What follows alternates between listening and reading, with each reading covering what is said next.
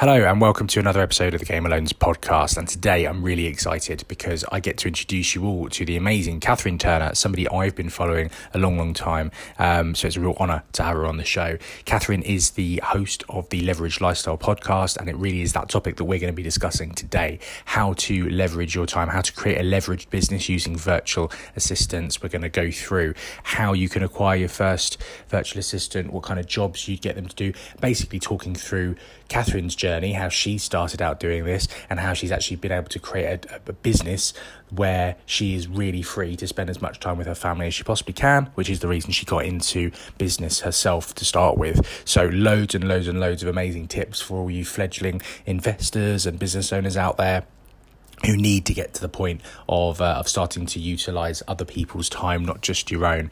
Um, so, if you love this episode as much as I have, please, please, please take a screenshot of you listening, share it to your Instagram stories, tag both myself and Catherine in it, um, and I'm sure we will share it about um, for you as well. So, we really do appreciate um, the love and sharing this episode with as many people as possible. But look, without any further ado, um, here is my uh, amazing interview with the awesome Catherine. Catherine Turner. Enjoy.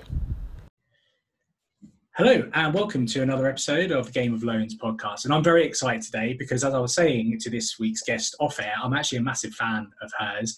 We've got Catherine Turner on the show today. Catherine, how are you doing? I'm very good. Thank you, Sam. Thank you so much for having me on the podcast. No, I'm delighted. As I said, I'm a, I'm a big fan of your podcast, the uh, the Leverage Lifestyle. But I won't um, sort of give away too much. I'll, I'll, I'll leave you to to tell the audience um, a little bit more about yourself. So yeah, over and above the the fantastic podcast that I love, and it's definitely on my on my list of listens every single week. Um, but tell the uh, tell the listeners a little bit more about yourself. Great. Well, it's always a fan, uh, always a pleasure to meet a fan of the podcast as well. And um, I love podcasting and listening to podcasts myself. So, uh, yeah, it's like my my kind of a bit of therapy, I suppose. So yeah, uh, leverage lifestyle. As we record this, is, is we're in the week of its second anniversary, which is very cool uh, yeah, woohoo. and um, yeah, you can go and find it everywhere, wherever you like to listen to your podcasts on, it's on iTunes, Stitcher, Spotify, wherever you, you go to. And yeah, I basically started that because, uh, well, the, the, the crux of it was I wanted to start a family, um, but I also was in business and had been since essentially 2011 2012 is when i started my property education.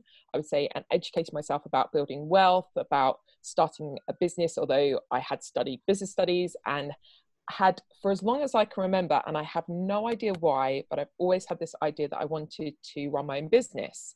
It wasn't this be your own boss or financial freedom. Those words didn't exist when i was thinking about that. It was like what do i like to do and how can i make some money from it? Because there was definitely a, a, lack of money when I was growing up uh, in a single parent family. I was an only child, and I could just I just always wanted to be maybe maybe it was a control thing. I don't really know. I haven't necessarily delved loads into that. Um, but for as long as I can remember, so then it was like I wanted to start, uh, start my dance school because I danced at the age of three. Um, but all these things happened, and and then basically I went into the world of work and got a bit comfortable in terms of the the salary coming in but i definitely wasn't comfortable being an employee and sat behind a desk and in an office. And uh, a lot of the life basically started to drain out of me and to the point where uh, unfortunately i did go through a, a period of clinically uh, diagnosed depression went on antidepressants in my um, 20s basically. And so that was kind of the the point where I was just like, there's got to be another way. There's got to be something different. And so, uh, yeah, I was just looking in a paper. I saw an advert for a Women in Wealth event, had no clue what it's going to be all about. And it ended up being about property. And that was kind of my journey in. And I've gone on a massive journey since then. So that was 2011. A massive journey since then. I've trained with other people. Now I'm a trainer and a speaker myself because I love the idea of giving back. That's kind of it kind of started and stemmed from my dance and drama background and things like that and love being on stage. Um, but i love giving back. That's that's been a huge thing in my life. My mom was a nurse and things and just seeing her kind of caring for people and um, people in the streets stopping her like because of obviously how she just made an impression on them and things like that and how you can change people's lives. So that had always been um, there for me. And and then yeah, we got to this point in my husband. We got married um, in 2013, and we just wanted to. At that point, I I handed in my notice at my public sector job for Essex County Council. I'd been there over five years. It was always meant to be temporary, but um, ended up being a lot more permanent than I'd planned. And 1st of November 2013, I left. I hadn't fully replaced my income at this point. I always make, want to make that really clear to people. But what we had done, me and my husband had sat down and said, um, you know, what is his income? He was a uh, corporate finance manager in the city and what do I need to bring in to basically cover the bills, live, all of that stuff. And we worked out as a, roughly about £500. Now, bearing in mind, I'd got up to a fairly decent public uh, sector salary of around uh, 28,500 a year. So I was bringing in roughly about 1,800 each month. I was actually working two other jobs as well uh, because still there was not enough money at the end of the month, like crazy, right? Um, you know, two, two, uh, you know, we didn't have any dependents at this, at this point, two fairly decent salaries coming in and still not enough money at the end of the month.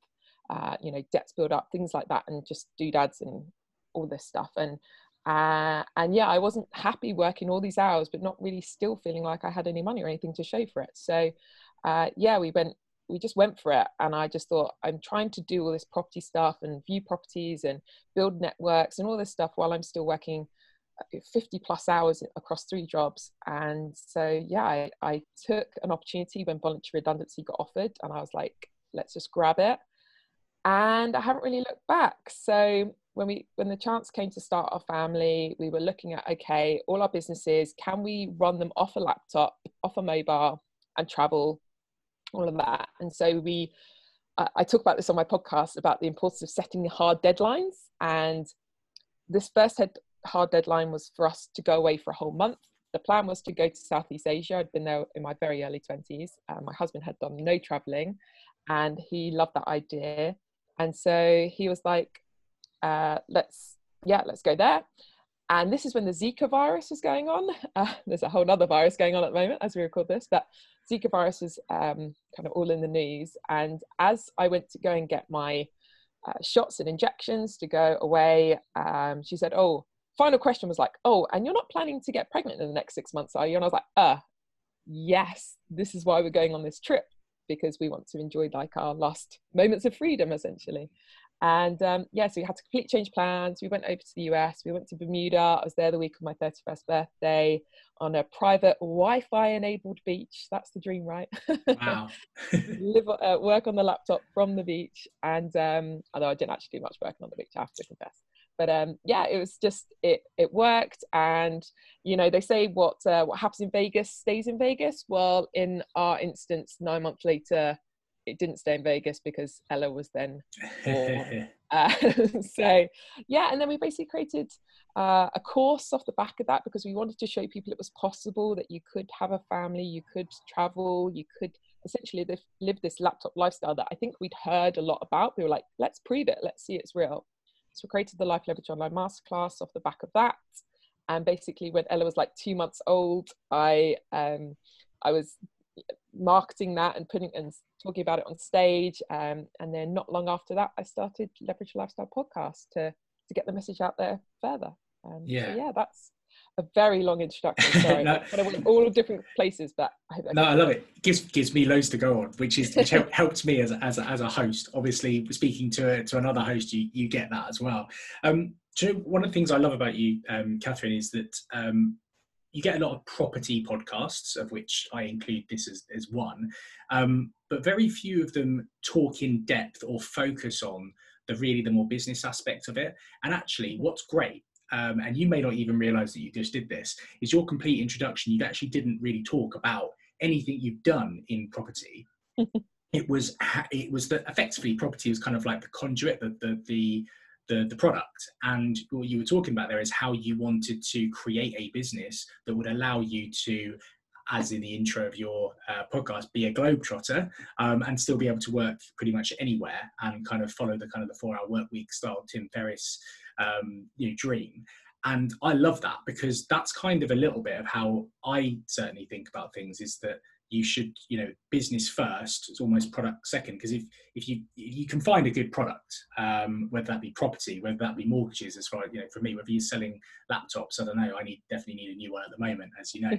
Um, it's but if you've got a really good business structure then you can make you can you can make most things work right? Yeah exactly that. And i think this was the thing that i kind of then was able to draw on my learning throughout business studies gcse and a level um, and just having that business mindset my my husband having done um, his CIMA qualification so he's not just an accountant he's a management accountant so he's got to learn about all the different elements of business he's done his prince 2 training. And so as a kind of partnership we work really well when it comes to a business structure. And so we've kind of always talked about like it doesn't necessarily matter what the vehicle is you know whether that's property an e-commerce business um, and actually some kind of some of the stuff we've uh, been having quite some philosophical uh, conversations around recently about you know is it is it the thing or is it about what the thing gives you? Um, and i've always been about it's about what the thing gives you in terms of not necessarily material we're both not very materialistic driven people at all. It's more about experiences and creating memories. That's always been the way. And so for me it's like okay how do i but what's the thing creates the money, the vehicle, that can be easily leveraged and mean that you can work from wherever you want, whether that's right now uh, in your home office or whether that's you know on a beach somewhere. And and I know for everyone that's going to be really different. And that's again another thing that I talk about in the podcast is like I'm not ever being prescriptive in what it means because everyone wants to live a different lifestyle. The the kind of the common theme words that come together about freedom and choice and giving you that ability to live a lifestyle that you want. And I think that's what I wasn't doing when I was an employee and when I was, you know, essentially chained to a desk, even though I had work from home days and they were kind of moving to, to hot desking and um, working from home and things like that. But it wasn't the same when it's not for something that's for you. And then one of the things we've talked about recently is because there will always be challenges when you're going through your own business model that you probably don't always see as an employee is that you've got to love the pursuit of it. And that's been something we've been going through you know we started out 2011 i've gone through so many different property business models and strategies. Um, we've done different again other business models as well like e-commerce and things like that. And it's along the way i don't there's no regrets along the way at all. There's probably a thing a few things i'd have done differently and that I've definitely learned some great lessons from. But that's the thing, it's about learning the lessons. And so for me now, it's more important about the pursuit of the thing and the journey of it and enjoying that along the way, as well as being able to leverage what maybe you're not great at or what you can't do or what someone else could do better or cheaper than you. Yeah, I do you know I, I love that the the enjoying the pursuit. The, the terminology I use is, is love the game, um, because I think I've got a lot of clients, especially that I will work with, that they'll say, um, I mean, they're always quite surprised because I start my conversations with new clients like, so where do you want to be in like 10 years time? They're like, hang on a second, you're a mortgage broker. Why, why are you getting involved in my life? Um, and uh, I'm like, well, look, it, it, helps me because if you are, you know, you property is your thing and you're going to, you want to create some huge empire, then I need to know that when we're starting out rather than, than the alternative. And a lot of them will tell me that, you know, they're, they're grand plans, but I can, I, I can hear it in their voice that property, you know, the idea of buying a property, doing it up, refurbishing it, and you know selling it or, or whatever whatever they choose to do as a strategy. It, it isn't like getting them going. It isn't getting them revved up. Mm. And so you know some of the best clients that I've got are actually those that that have that vehicle of property, set up a fantastic business that then funds their passion projects.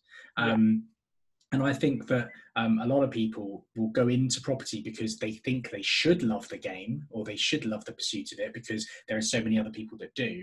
But then actually they get unstuck because it isn't really the thing that really truly drives them, mm. even though we know uh, it's a fantastic method of creating financial freedom, for want of a better phrase. And I'm not, a massive fan of that, me neither, really.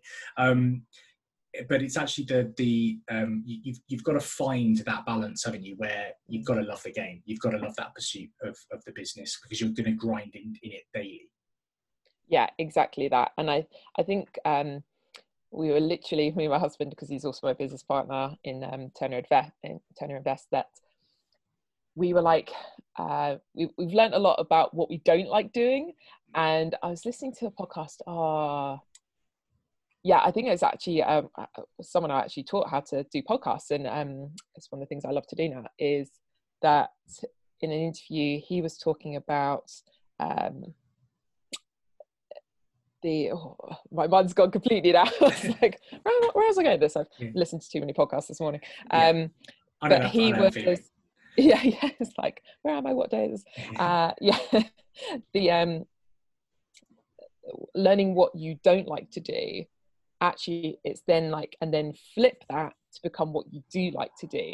And i suppose it's i, I hear it so many times from people it's like well i don't want to do that and i don't want to do that but like what do you want to do? And and they don't realize that in part of what they're saying what they don't want to do they're they're essentially building their list of what they do want to do. And i think that was quite um, an interesting way to look at it to say okay um, we've been through that we've we've done those things we now know we don't like to do them. And sometimes you just got to try these things right? You're, you're not going to know from day one. Um, and i think it's always really interesting so a lot of people set up their businesses because it's maybe something they did in their day job um, but they haven't really realized everything it takes to then run that as a business.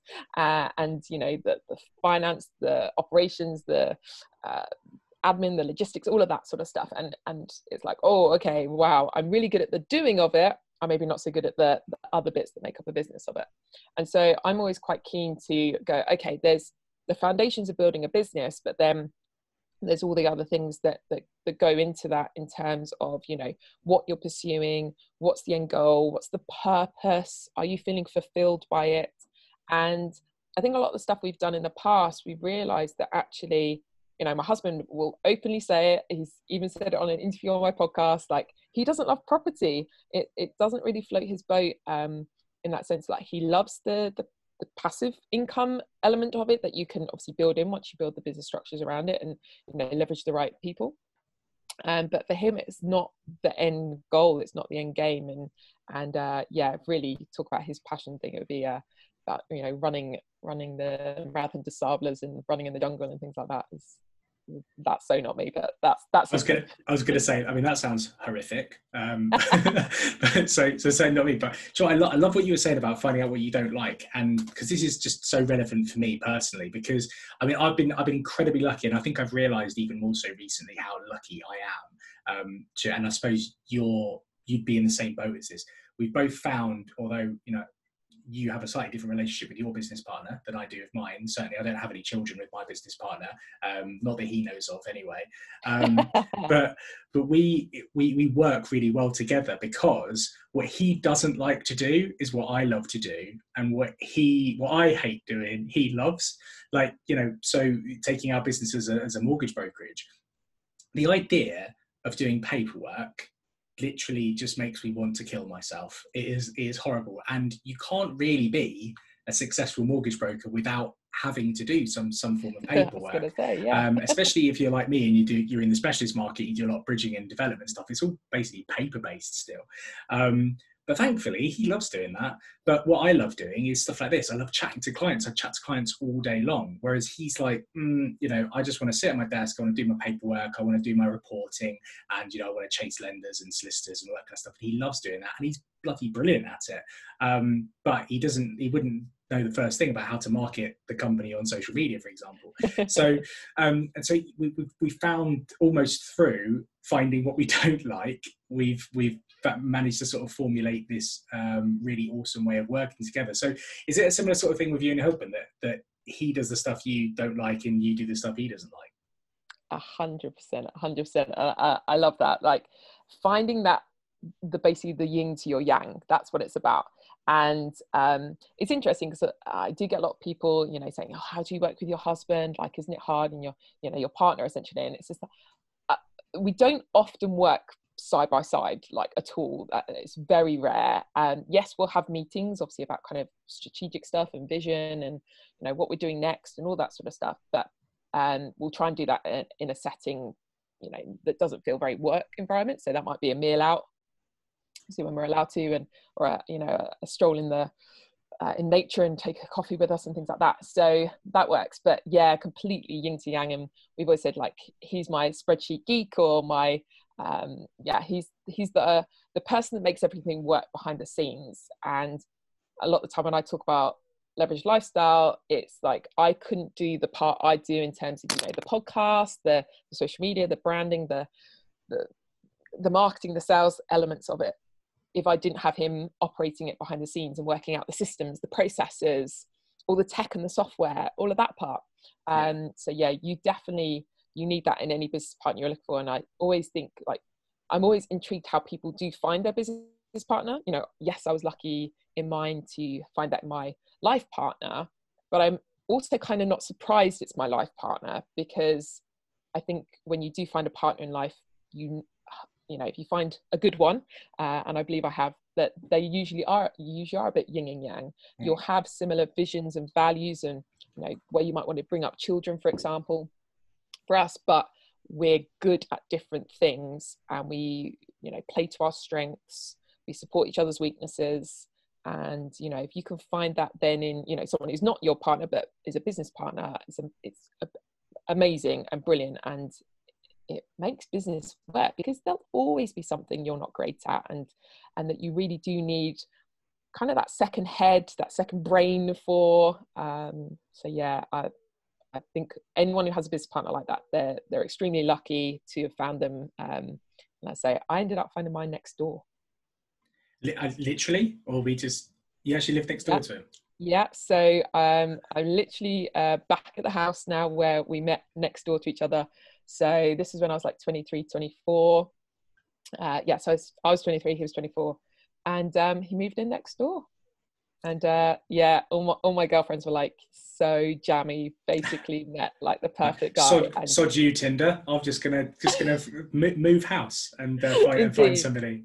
Indeed. Well, it'd be kind of show my age, but yeah, I don't think really Tinder was around then. Yeah. I don't know. Definitely wasn't my on my radar, but um, yeah, I was very lucky. And and of course, it was exactly at the time when I was not looking for a boyfriend at all and not looking to get into a relationship and it's always the way. That's when it. That's when it's always happened. I, I actually, I actually met my wife on uh, Instagram, which is insane. Yeah. Wow, I love that. I love that. Yeah, she, you know, she just stalked, stalked me for a while, and in, in, in, the end, I gave in, um, which is which is not the story she tells, which is a bit of a strange one, but there we are. But um, but no, no, my, my business partner, literally, we we just worked together. I, I came in one day um, to this this new new office. I'd just come back from six months out traveling around the world, and um, looked a little bit like um, Robin Williams just after he come out of Jumanji. Um, and uh, just sat down and he literally looked at me and first thing that came out of his mouth was god aren't you a state? And, and i thought me and you are going to be mates. And we almost formulated the idea of the company probably uh, three or four weeks after that. Just like water cooler chat you know just what would you what would you do if you ran this place? Oh well i'd probably change this. I think this is good but i don't like this bit.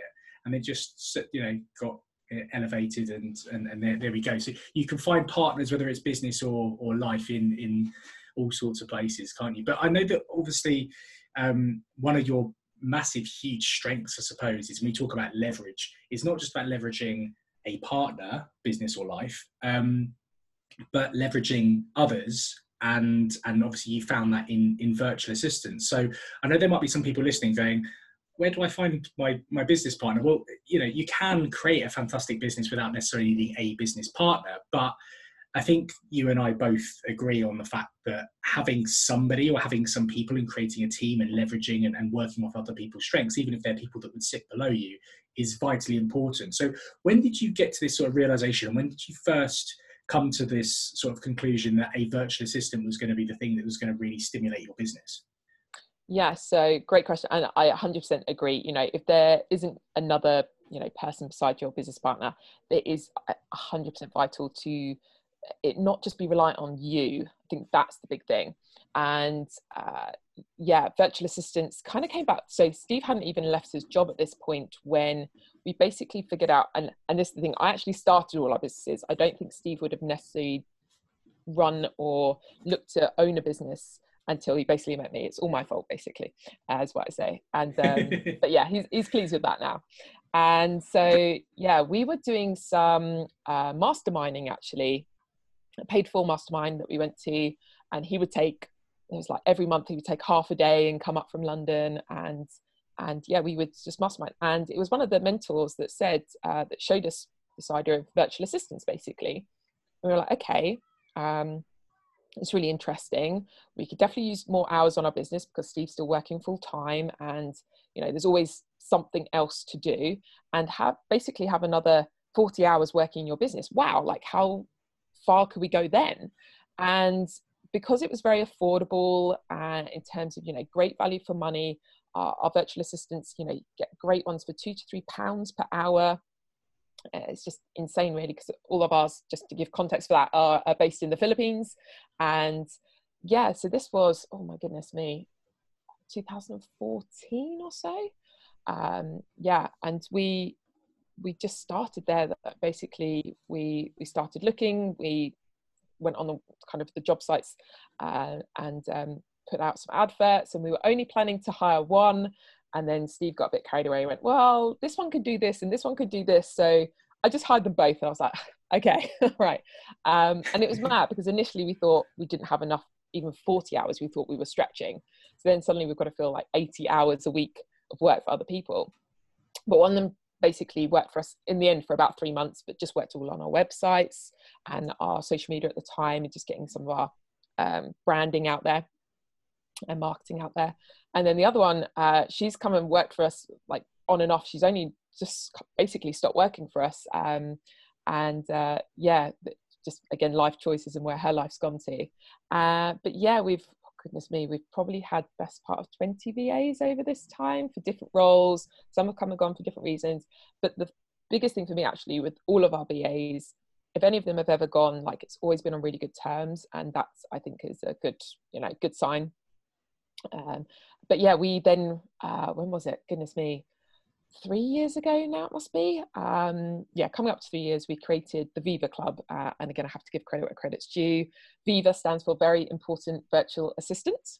Uh, and we created the Viva Club with our executive VA, Mary, and she's still the manager of it now. And yeah, we just help people take that first step because we know it's like, what is a virtual assistant? What can we get them to do? Like, there's so many questions around it. And then it's like the whole fear of handing over and letting go to someone else of course. So we help people through that whole uh, setup. Uh, we you know hand them templates and documents that we basically had to create all those years ago that no one gave you at the time. And we're like okay so how do we create a contract of engagement? Like what questions should we ask them? Like how do we even get them to apply? And all of this sort of stuff. So we went through all of that. And um, yeah we've now helped you know hundreds of business owners hire theirs. And it's I love the feeling. Like it's really nice because we get to see both sides of it. So mm. the, the, business owners and the clients, you know, getting a great VA and just saying like, oh my goodness, I should have done this years ago. And then the VA's been like, oh my goodness, thank you for partnering with the, me with this business owner. Like they're great, and I'm I'm so fulfilled, and I get to work from home and around my family, and and so yeah, it's really lovely, really lovely business. Because the thing is, as well, is that people I think sometimes forget this, and I just thought I'd, I'd, jump in as well and say my mum's actually a VA, so I like I, kind of, ah, okay. I, I, I, get it from both sides. But talking about where your VAs are based, people might be thinking, are you kind of taking advantage? But you're not. It's a, it's a truly win-win situation. Exactly what you said at the end there. These people are being given the opportunity where in a, in a maybe a part of the world where there isn't. You know, we forget where we live is is you, be very free to do lots of different things. In other parts of the world, it's not it's not like that. And for them to be able to work from home, and you know, by you paying two, three, four pounds, dollars, uh, you know, an hour for these people, that to them is a huge, huge sum of cash. And so actually, it's the ultimate leverage, isn't it? That they're both they're leveraging you too because they're yeah. actually they're actually able to to earn uh, the kind of cash that they just couldn't get in their country and and they also get the freedom to, like you say, work from home and work with people that they are inspired by and they love working with. So it's it truly is a win-win situation. So for anyone listening that maybe feels that there's a imbalance here, there isn't at all, is there? No, and, and thank you for saying that. I really appreciate it because I think not everyone does get it. So I think it's really important to say that. And yeah, but that's the the joy that brings to us is that like you know this this is a global economy now we are going to all lift each other up. You know there there is this feeling that you know they're working for the ceo essentially of a business and they take great pride in that. And uh, uh, just the work ethic the the initiative that we've always had our filipino based vas take. And you know it's not to take anything away from vas working anywhere else by the way but you know a lot of businesses when they're starting out you know getting that value for money getting that those 40 hours a week in their business that would be a huge expense otherwise if they were going kind of a traditional route or hiring in house and things like that. So for us, it was just a great start. And um, you know, yes, we've got other people on the ground and things like that since, but uh, yeah, I just think any any business owner that's basically sat there struggling like it's all on them. How do I even afford to bring another you know member of staff or a team member in? Uh, is just a great starting and jumping off point, and uh, yeah, completely win win uh, in terms of you know them you know helping us, but also us helping them. Yeah, of course. Well, one thing I was I was really looking forward to asking you was um, really getting into the into the nitty gritty. Has there been maybe a, like a, a, maybe I'm putting you on the on the spot now, but kind of like a top three, like even doesn't matter how niche, doesn't matter how tiny, like a job that a virtual assistant has taken over, and you've just gone, oh my god, my life is so much better now that this other person is doing this, and it might just be like the stupidest thing ever. Oh goodness me. Well, I'll I'll speak for my husband first. Like I hope he doesn't mind that. But uh, because he's an accountant, he can obviously very easily do the the kind of day to day bookkeeping, and all things like that. So the very first time we hired a bookkeeper, that wasn't our first hire. Um, he was just like, "Oh my god, like this is amazing!" Because, but it's also that realization that you're essentially doing a job that you can pay someone else three pounds for an hour, and you're thinking, "I'm worth a lot more than three pound per hour and what have i stopped myself doing as well where i could be earning a lot more in uh, higher income generating tasks? So i know bookkeeping was one of those. Um, when i uh, essentially got myself my own kind of pa and social media manager and coordinator oh dear god like it, i forgot how much time i was spending on social media and just all the things that were kind of in my head but i didn't have the time to get out there and especially after becoming a mum, like it's like I want to post something at eight o'clock in the evening because I know that's a good interaction time, but usually that's the time when the kids are I'm trying to get them down to sleep and yeah, it just never works out. So just knowing I could rely on someone to schedule stuff for me, to interact if I if I couldn't. Um, I think one of those first things was especially when I was doing any maybe promotions through Facebook and I'd having people tag themselves and things like that. And I, I just automatically go in there and start messaging everyone back and sending them the document or the link or things like that. And it was when my VA just did it like straight away. And she was like oh i've just started to reply to these. I was like i could see it was me but obviously she was logged in via um always recommend lastpass as um, a way to encrypt uh, your password especially for like social media where mm-hmm. you've got a lot of personal data on there.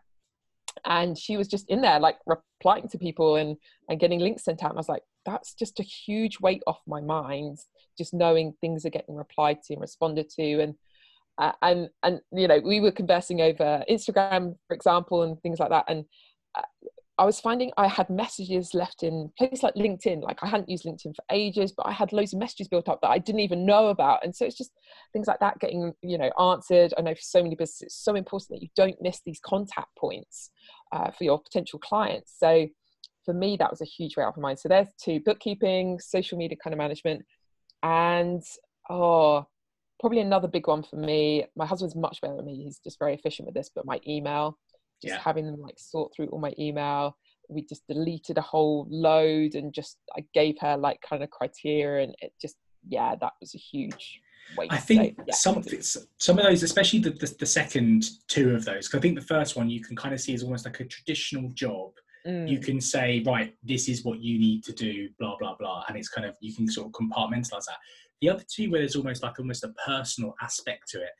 You you um, mentioned this earlier on about like the, the reluctance to give over sort of power to someone else. Like, How hard was that? Like, especially the email thing, because I'm I'm dreadful with with emails because I'm quite anal with them. Like they have to you know, I'd never like to delete an email ever. It always has to go in a file. And then, you know, every six months or so, I get a little message from Microsoft saying, you know, you've exceeded your limit on, on this, and the other, and I have to change my archive settings.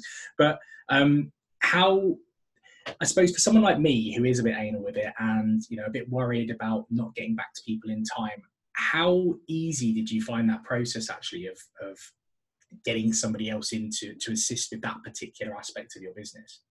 Yeah, it's a great question because I think it does take time. It's it doesn't come naturally to I think most of us, especially when you know things like email, social media can be very personal, and so we just built it up over time. So to start with, with the email, for example, I just got her to look through kind of old stuff like what could be deleted, what wasn't necessarily, uh, what wasn't necessary, what were kind of common common questions that were coming up in my emails, and for her to start creating like an FAQ sheet So she wasn't necessarily replying straight away, but she would be looking at what's these common themes. She would then look at my replies. And so building up a bit of a bank of, of answers. So that's a great way to start with emails before you kind of hand over the actual replying element to them. Um, and there's so many emails you get, you know, if you've potentially been CC'd in, or it's just like it's the next step and you just need to log that that's happened and you don't really need to look at it. It's, it's then just having that taken off your mind, you know, another task you don't have to do. Mm. The social media, again, we just kind of built up. Um, so she would do, again, replying on the kind of business uh, accounts and the uh, I've got my my profile on my page. So the profile was like the last one I handed over. So it's like again a bit of a step by step. And I think that's the easiest way for people to work. Like, what's the bit where it's like it's okay if it happens to come from another member? It, you know, it comes from my staff member essentially, because now you start to look bigger than you know. It's just you basically running everything. So it can actually be a really great um, step to taking your business to say, look, I'm not available 24 7. And if you want to have a reply, then it's going to be from a staff member. And, you know, they've got X, you know, parameters of permission to to reply and you know what they can go up to. I mean one of the big things was in like our e-commerce business and things back in the day like what they could refund what they couldn't you know typical customer complaints and things like that.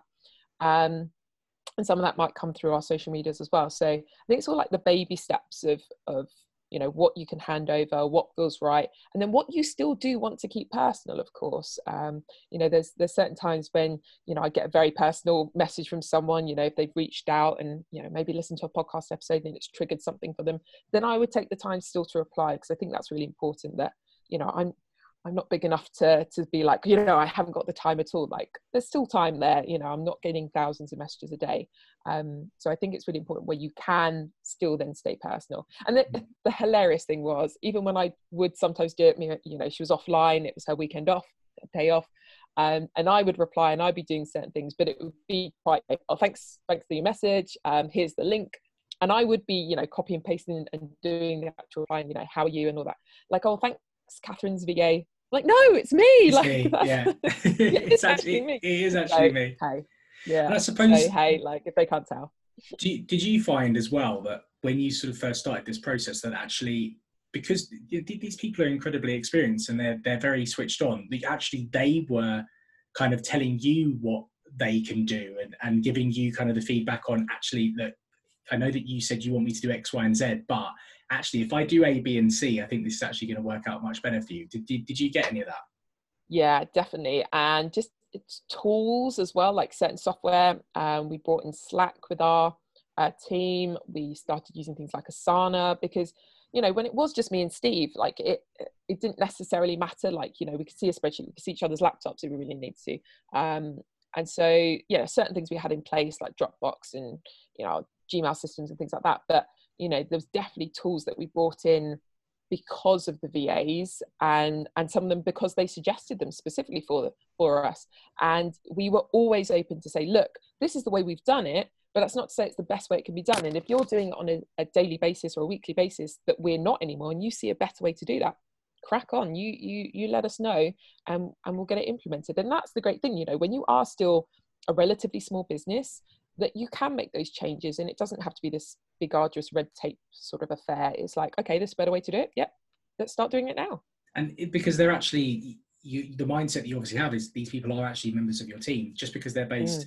you know however many thousand miles away um, they are still a member of your team just like somebody in your in your office would be. And so therefore you treat them exactly the same. If somebody in your that's physically in your office came to you with an idea you'd listen to them. Why would it be any different just because they're a va from the philippines? It makes no sense yeah uh, completely and and that's what i've always said you know yes they might not be employed by you because they are essentially still contractors but you know it's one of the reasons they'll stay with you because they feel valued and listened to and that they have a voice and they're making a difference and yeah i, I think it's it's so important and i always say like why would you be treating your virtual assistant or someone who's just happens to be based virtually. And I think a lot more of us are going to be based virtually from now on, uh, where we might have been in house or in an office uh, with each other.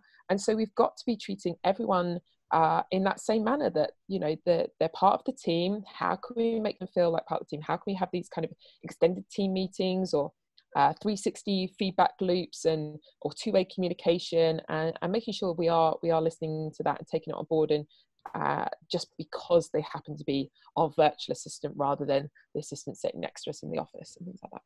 Yeah, absolutely. Um, going on a slight tangent, there was something you mentioned earlier on in your intro about how you um, and your husband sort of started thinking about building your business. Because I know there's a lot of people that will be listening to this that are, I mean, like I said before, mo- most people listening to this probably in property or, or have aspirations to be in property in some way, shape, or form. But it's the business side of it that I'm, I'm loving that we're chatting about today. when when they're thinking about this, and I've, I've spoken about clients about kind of figuring out when is the point to jump. And you mentioned earlier on about the fact that the two of you actually sat down and worked out how much money you really needed on a monthly basis. Um, I just wanted to sort of touch on this because I think it's a really, really important point. I you know the phrase you keeping up with the joneses so many people you know they'll earn x amount per month and they'll just spend x amount per month because they've got it but actually most people could probably live off a lot less and and do you, do you see that as a or, or had you seen that previously and it maybe took that actually working through it and seeing what your outgoings were and actually what you needed to survive um, to actually get out of that loop and figure out that actually we can make this business work and we don't need to you know be as lavish as maybe we have done previously just because a certain amount of money is going to be hitting our bank account each month. Um, it'd be great to touch on that because i think a lot of people struggle with that mentality.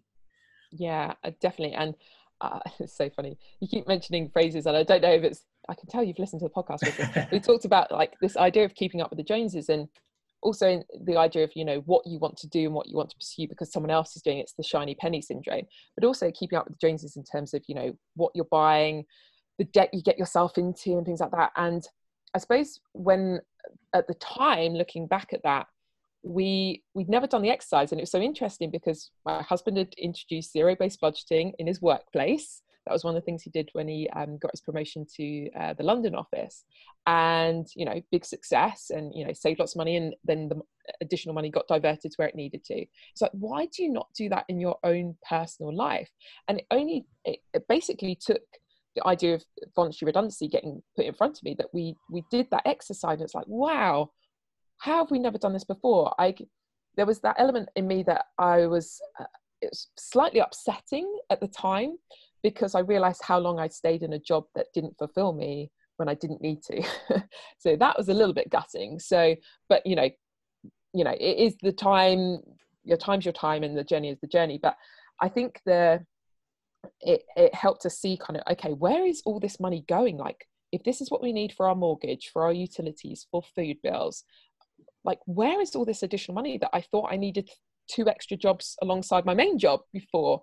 Like, it was quite crazy. So, you know, actually sitting down, it, it helped that I had my spreadsheet geek, like I said, he loves a spreadsheet. So we had started, we had our joint account spreadsheet already, we had all that going, but we never dived into, like, we just put the income at the top. That was the income at the top. We just, he put slightly more of his income because he was slightly more than me. I put X amount of mine, then we'd have our own little pots of money for ourselves. But we never figured out, like, okay, if this is a joint account, this is what we need for some of the personal bills, like some of our own personal credit cards and and um, phone bills and things like that. But actually what do we need? And again it came up in a podcast episode because i just thought people aren't doing this. People aren't sitting down. And and like say making that leap then into going into our own business full time and obviously steve took it uh, was a bit later than me later it meant that we could go into that with a bit more certainty and a bit more like okay if i i can earn that part time and I ended up doing um, working as a dance teacher back again. Funnily enough, I, had done that in a previous life and then came back to do some of that. And um, yeah, I kind of worked out basically that was enough to bring in the roughly the 500. I was also duty managing at a theatre, which I actually really loved. Um, it was quite nice to kind of be in charge, but only for a certain amount of time. And I love being around the theatre as well again. And I was like, okay, so I have this many shifts and I do this many dance classes. That's my £500. That's done. And then all the rest of the time I can now put into building this business that I've been trying to fit around 50 plus uh, hours that I was working in jobs. So um, that really helped. And I think that helps so many people because, yeah, there is this fear that, you know, I'm not going to bring the same income in or it's not guaranteed and it's not that salary. And yes, it definitely helped having a partner there alongside me. But you know you could do this solo as well. And you know if you've got family or friends who are not going to see you homeless or not going to see you on the street like that helps 100 mm-hmm. percent of course. But um, yeah i think we put a lot of pressure on this idea of re- replacing our income and or tripling it before we start our business. And most of the time that's it's never it's not going to happen before you leave your job uh, or very unlikely because you're splitting your focus and you're splitting your energy so yeah. um yeah that was a really great exercise to do and i recommend that for everyone yeah I, I, I do that as well and i've actually got a budget planner that i send out to my clients as well and just go look you know go through this because I think so so many people in this country that don't actually know how much they earn and how much they expend each month. Um, mm. And I certainly did that. Um, my my wife and I um, a few years back we were um, basically we got to the end of our lease we were renting and our landlord basically said, no, I'm, I'm going to change tenant. Um, didn't really have any reason to do so. We, we still to this day can't figure out what we did wrong um, because we paid on time and we were lovely and we never spoke to him for a whole year. But there we go. Um, and we suddenly had to find somewhere new. But the only places on the market were actually quite a lot more expensive than what. Mm. we had been paying. So we had this like sudden thing realization of we need to budget. We need to figure out uh, actually how we can afford this and we were absolutely gobsmacked that the month preceding you know we, we literally itemized every spending that we did and in the month preceding the month that we were in between us we spent 1600 pounds either in the pub or on takeaways wow and we wow. were like and we were like wow um, so num- number one maybe we should go and visit the aa um, number two number two we obviously need to maybe get on a bit of a diet because we're spending a lot more. But you know, we had these kind of corporate jobs. We were working all mm. hours, so it was easy just to go and uh, have a drink at the end of the day to make ourselves feel better, and then go home and eat crap food because we didn't have time to cook. So yeah. But it just goes to show, unless you really understand your income and expenditure, and I tell my clients, treat your personal, very similar to what you were saying about the, the two of you, treat your personal finances like business finance. Look at income and expenditure, and and and make sure that you're that you are cash flowing each month essentially to use sort of kind of property terminology it's it's, yeah. it's incredibly important and i suppose what you just said there is that that then gave you the freedom to understand what you needed to do in order to actually go off and then achieve your goal your business goals to give you the time to do that right yeah exactly and um i mean interestingly enough I, I can't remember how long it must have been after we did that uh, we looked at how much our, our, our family home that we bought, it's the first home we bought together, uh, had gone up by, and the market changed a lot. And we thought, oh, let's release some equity. But of course, now I'd come out of a full time salary job, so I was essentially self employed for um, the other ones, and um, it, they suddenly, oh, oh, I should have come to you, Sam. But they they basically the the mortgage company we'd gone through decided to put a whole load of new parameters on us, and this is where there was meant to be this idea that you this is when the new affordability stuff all came in, mm-hmm. and um, yeah, the they then it was like you couldn't be a prisoner of your mortgage or something like that. There was that rule on. So if you'd always been able to pay it and you were still paying it and things like that, that shouldn't allow you to to not you know carry on even if your circumstances had changed which obviously mine had but they then decided that although our mortgage was based on like a 75 a 70% loan to value 75% loan to value sorry um, that because the price of the property had gone up we were now technically on a 70% loan to value product and therefore we could only get the same again. And it was just like ah oh, like it, it it really changed things. So what i wanted to share is that we made probably the craziest decision in many people's eyes to then sell our house and go and rent. And um, a lot of people like, you know, like owning your own home, it's this big deal, especially in the UK. And and for us, it was like, well, no, we're, we're investing in property. We're still going to have property in our name, but it's about them becoming an asset rather than a liability. And that really changed a lot of stuff for us because I think because we've gone, we st- just gone through all this process now of like, what what's an asset what's a liability where's our time what's it creating for us like and all of that and basically selling selling our house uh, releasing equity in it um, going to rent just opened up a whole new avenue for us in terms of property um, because we didn't have family with money at all uh, we didn't know a lot of people with money at all and so we had to kind of create it so mm. that's what we did and I think so. It was really interesting. I did a weirdly did a, a, radio show after that. Someone invited me on to talk about property investing, and because I mentioned this story, it was one of the first stories I mentioned.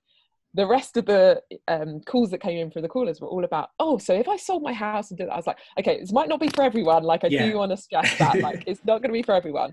But I, I think what I wanted to share is that there's always a way in um, and it might be some creative thinking and it might be some thinking that we don't normally do for ourselves especially in our own personal lives but you know how could you make things happen? If your back was against the wall if you had to find this money like what would you do if you wanted to you know start your own business get into property whatever it might be? There's, there's always a way and um, that was our way. Yeah it's, it's, it's the bigger picture isn't it? That's what we're talking mm. about here and i think as a as somebody when you get into running a business you have to kind of think about things in a slightly different way because it's not just a case of you know going to going to a job earning money and then and then going home. You've got to look at everything and every aspect of your life becomes part of that overall strategy. And this is what i said to my business partner. I don't know if you you would sort of agree with this but when we first started out um, he said one of the he said something really weird to me. He said so what are our business hours going to be? Um, and i said uh, i said what do you mean? He says so you know are we just going to work during the week? I said no we'll work when we need to work. Like if, if this is our business now, so if, if, if we've got some insane client that can only speak to us on a Saturday, then like apart from apart from at three o'clock on a Saturday, that's my rugby time. obviously not mm-hmm. at the mm-hmm. moment. There's no rugby on, but Saracens get precedent over everything. Um, my, my wife tells me that. Um, she says from personal experience, I can say Saracens, Saracens trumps everything. Um, hey, she's got a few shirts. She, you know, she's happy. Um, and uh, but I said, look, you know, we have to work when, when we have to work. And I said to him, now that we are in business, this is our life. It's an mm. extension of our life. It's part of the overall strategy of life. Because before, you know, a nine to five mentality is you go, you do what you need to do, and then you leave everything at the door when you go out. When you start on your own, it suddenly just becomes part of your wider wider life. And obviously, you have extending your family. That becomes it almost all starts interjecting with one another. Um, so I don't know how you feel about that sort of philosophy, but that's kind of how I thought about it. Was making that change just shifted the mindset completely into it's not a job anymore. It's it's an mm. extension of my life. Yeah, and this is why I talk about leverage lifestyle, and I don't you know, it's not business lifestyle. It's not. It's almost like I set you up for that. yeah, there you go uh, whenever I can, plug, plug, plug. Uh, but it is, it's it, uh, like I, it can be. I mean, it's got its pros and cons, of course, um, because yeah, my my brain's always thinking about business to some sort of degree, and I, you know, I've had to train myself to, to switch off, especially around the kids and things. Uh, especially when Ella got to the age where she'd be like, "Mummy, phone away, phone off," and things like that. Although now she wants my phone because she wants to watch animals and things like that on it. Um, and she's, she's she's not even three yet, and she's asked for her own one because she's like, "Well, if Mummy's not going to give me hers, then I need my own." Yeah. So, like, wow, oh god, what have I created? Um, Free going on thirty. yeah, I know. Oh, hundred percent, hundred percent. Uh, that girl knows her own mind, which I love. I love it. And um, she, it, so it is that now, especially having kids, like separating that business time to family time to date nights and things like that. Um, but when it is your own business, it you know it's it's it's down to you and it's down to you and your partner or your business partner. And so it is that feeling of okay, you've got to create that separation at times because otherwise you'll just always be on on on on on. And uh, I kind of get what he means to an element of like, okay, but when are we going to switch off? Like, when are we going to say, probably not now and obviously you've got your you've got your parameters of you know when the rugby's on business is off. Uh, and and so you have to create that as you go along. And and that's not so easy in the beginning of course because it is you know it's the building up it's the you know ramping up and getting there. But this is why i i decided leverage lifestyle was the way forward because i was like people need to know that it you don't have to be hustle and grind the whole time having suffered with mental health issues. I didn't want other people to get into that idea of like they had to put you know their health their mental well-being at the detriment of building businesses and things like that. And there are smarter ways of doing it. And you know we talk about hard work you know I've had a mum who's been a nurse. I'd say that's hard work. You know, you've got life and death in your hands essentially, and you know, some really hard stuff you've got to go through. But so building a business can be uh, quote unquote hard, and it's you haven't got the guaranteed salary at the end of it but the risk reward ratio should be better and um, yeah yes it then becomes an extension of your life but I'd always definitely say to people like you've got to learn when your switch off time is. But I completely agree. Look, I go and do talks and and deliver trainings over weekends and things like that. So then I make it up in the week that I then have time off in the week and things like that. So that's that's the balance, finding that balance. And I don't think any of us ever truly will get that balance 100% right. I, mm. I think it's possibly an impossible perfectionism that we try and uh, get work life balance. I think the idea is like when you're working on work, you're working on work. When you're with family, you're with family. And that's the balance. That's what I mean by it. Yeah, no, that's a that's a really nice kind of philosophy actually, and, and, a, and a good one to kind of finish off and leave leave people with. Um, I mean, that Catherine, I could sit here and just number one listen to you talk for ages. I was going to say that that's really that sounds really creepy on the one sense, but also like I do that anyway because I listen to your podcast all the time. There you go. I, but I could I could literally just sit and ask you questions on this because this is something that's just so relevant to me in my business at the moment. Um, but uh, but yeah, I think uh, you know you have to draw a line at some point. But maybe we'll get on get on for a part two uh, at some point. Um, It'd be a pleasure but before I sort of let you go, uh, Catherine, and thanks ever so much for coming on. Um, how can people, firstly, go and sort of follow you, listen to the podcast, but also if they want a little bit more information about the Viva Club and how to sort of get their own VA, how would they do that as well? Cool. So, um, social media, uh, in terms of Instagram, I'm there quite a bit, and uh, Twitter not so much, but you'll basically find me under Catherine Ann T. So Ann without an E. Catherine Anti, Catherine C, and uh, Catherine Turner Speaker on LinkedIn and Facebook. You'll find me there. And what else? Uh, yeah, so if you want to find out more about what our businesses do, uh, Viva Club, um, Life Leverage Online Masterclass, all that, you can go to turnerinvest.co.uk. And Viva Club, if you just want to go straight there to learn about virtual assistants, it's the viva.club. Um, so that's all there. And uh, if you want to drop us an email at all, we've got a specific email lined up for people. It's just media at turnerinvest.co.uk. And um, awesome. yeah, the, the VA kind of uh, goes through all of those just to make sure what, what people are after. Then you can get what, what what we'll do is every single one of those links will be in the show notes. So and this this is this is going to be a test of how good the VA is. I'm going to send you a message and your VA can send me all those links. Oh, okay. Okay. We're going to do that. You've got your task now. um, but and I gave you a little bit of a, a prep, bit of prep time for this. Um, as you know, we, we've, we've we've discussed sort of relatively irrelevant stuff for most of this podcast. Now we get onto the really important thing, uh, which is which is my my favourite substance, uh, which is chocolate.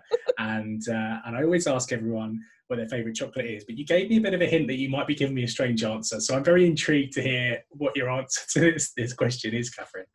Okay, so if you had asked me four years ago, it'd be very different to what it is today. Right. Because I'm vegan. Right. So I won't necessarily have all the same chocolate bars available to me that you do have to you. Mm. Uh, but one of my favorite bits of chocolate that I uh, I possibly stole off the kids recently. Um, I say recently, Easter time. Uh, we don't have a lot of chocolate in the house. Have young kids, um, but they had a, an Easter egg and they ended up having too many. So it was the Tesco free from chocolate uh, chocolate salted caramel egg. It was to die for. It was amazing. So I would like to say, first world problems there. Too many Easter eggs. Um, that now, for me, there's two there's two things wrong with that. Number one, first world problem. But number two, that actually that's a sentence that doesn't exist in my household. There is never there is never too much chocolate. Um, but interesting. I'm, I'm I am actually interested about this because obviously you you can you can tell from both sides. Is is the vegan because I, I hear vegan chocolate is awful, but is it really that bad? Is it is there a you know is normal chocolate a lot lot better or is it getting closer? So of course it's really interesting now. I i wouldn't be able to eat normal chocolate anymore. Like i i have a massive aversion to to dairy milk basically now. Um uh, so i used to love my dairy milk. That was always my go-to. Uh, i could i wouldn't be able to stand it now. Um so essentially why we love chocolate so much and sam why you love chocolate so much is essentially it's a, there's an addictive hormone in it. There's a addictive uh. quality to it. And that's why you love it. And that's why you know the chocolate industry makes you know millions and billions uh, each year. So I, I personally i just don't eat as much chocolate anymore um just because i don't have that addictive uh yeah. doesn't have the addictive nature to it anymore. Is it weird that i'm not bothered by that at all? No judgment. Never any judgment from me at all. Look i chose to go vegan. I'm not about to push it on the world but um no, yeah, no. that absolutely. it's yeah it, it definitely look vegan chocolate do not try and taste it alongside normal chocolate or dairy chocolate you're going to be very disappointed. Definitely take some time off between between uh, the two. you know, yeah 100% it's it's not the same Fair enough. Oh. Well, um, I think well we got we got a, a, visitor on the show. We one have, the, yeah, one of, the, one of the, little ones. Um, well, look, Catherine, um, thanks very much for that that completely unique answer to my my chocolate related question. Um, and uh, I can see that you're you're wanted elsewhere. So I'll, I'll, let you go for now and just say thanks ever so much for coming on. It's been an, an absolute pleasure to to chat to you this afternoon. No, thank you so much, Sam. It, it really has. I always enjoy. Um, well, it's just great questions, and um, i love to leave a little bit of uniqueness uh, as well. So I'm, I'm glad that's. Uh... certainly have on the end. Uh, you, you obviously you won't won't be unfortunately invited to the Cadbury World Tour that I'll be all, uh, all my podcast episodes. cool. Thank you ever so much, Catherine. I'll catch you later. Cheers. Thanks, Sam.